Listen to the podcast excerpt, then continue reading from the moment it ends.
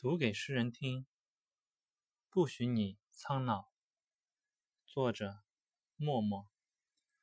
我从沉眠的雪山上缓缓睁开惊奇的眼睛，我看到悬崖变成了平原，在你的身后；我看到大海露出小溪的笑容，在你的身前；我看到大地下的蚯蚓。突然说出白云的心思。我看到天空上白云和乌云缠绵的那么和谐。我看到狗熊不舍得踩一片纯洁的雪地。我看到老虎温顺的像娇媚的小猫。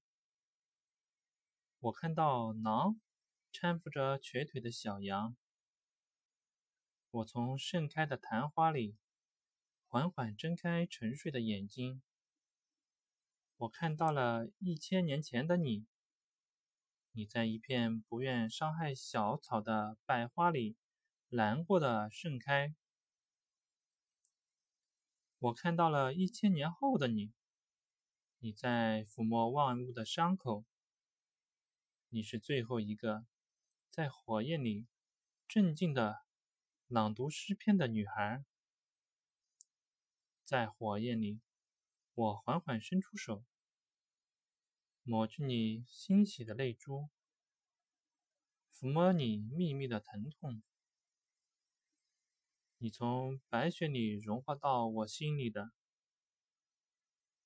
所以不许你苍老，大地不许你苍老，天空不许你苍老。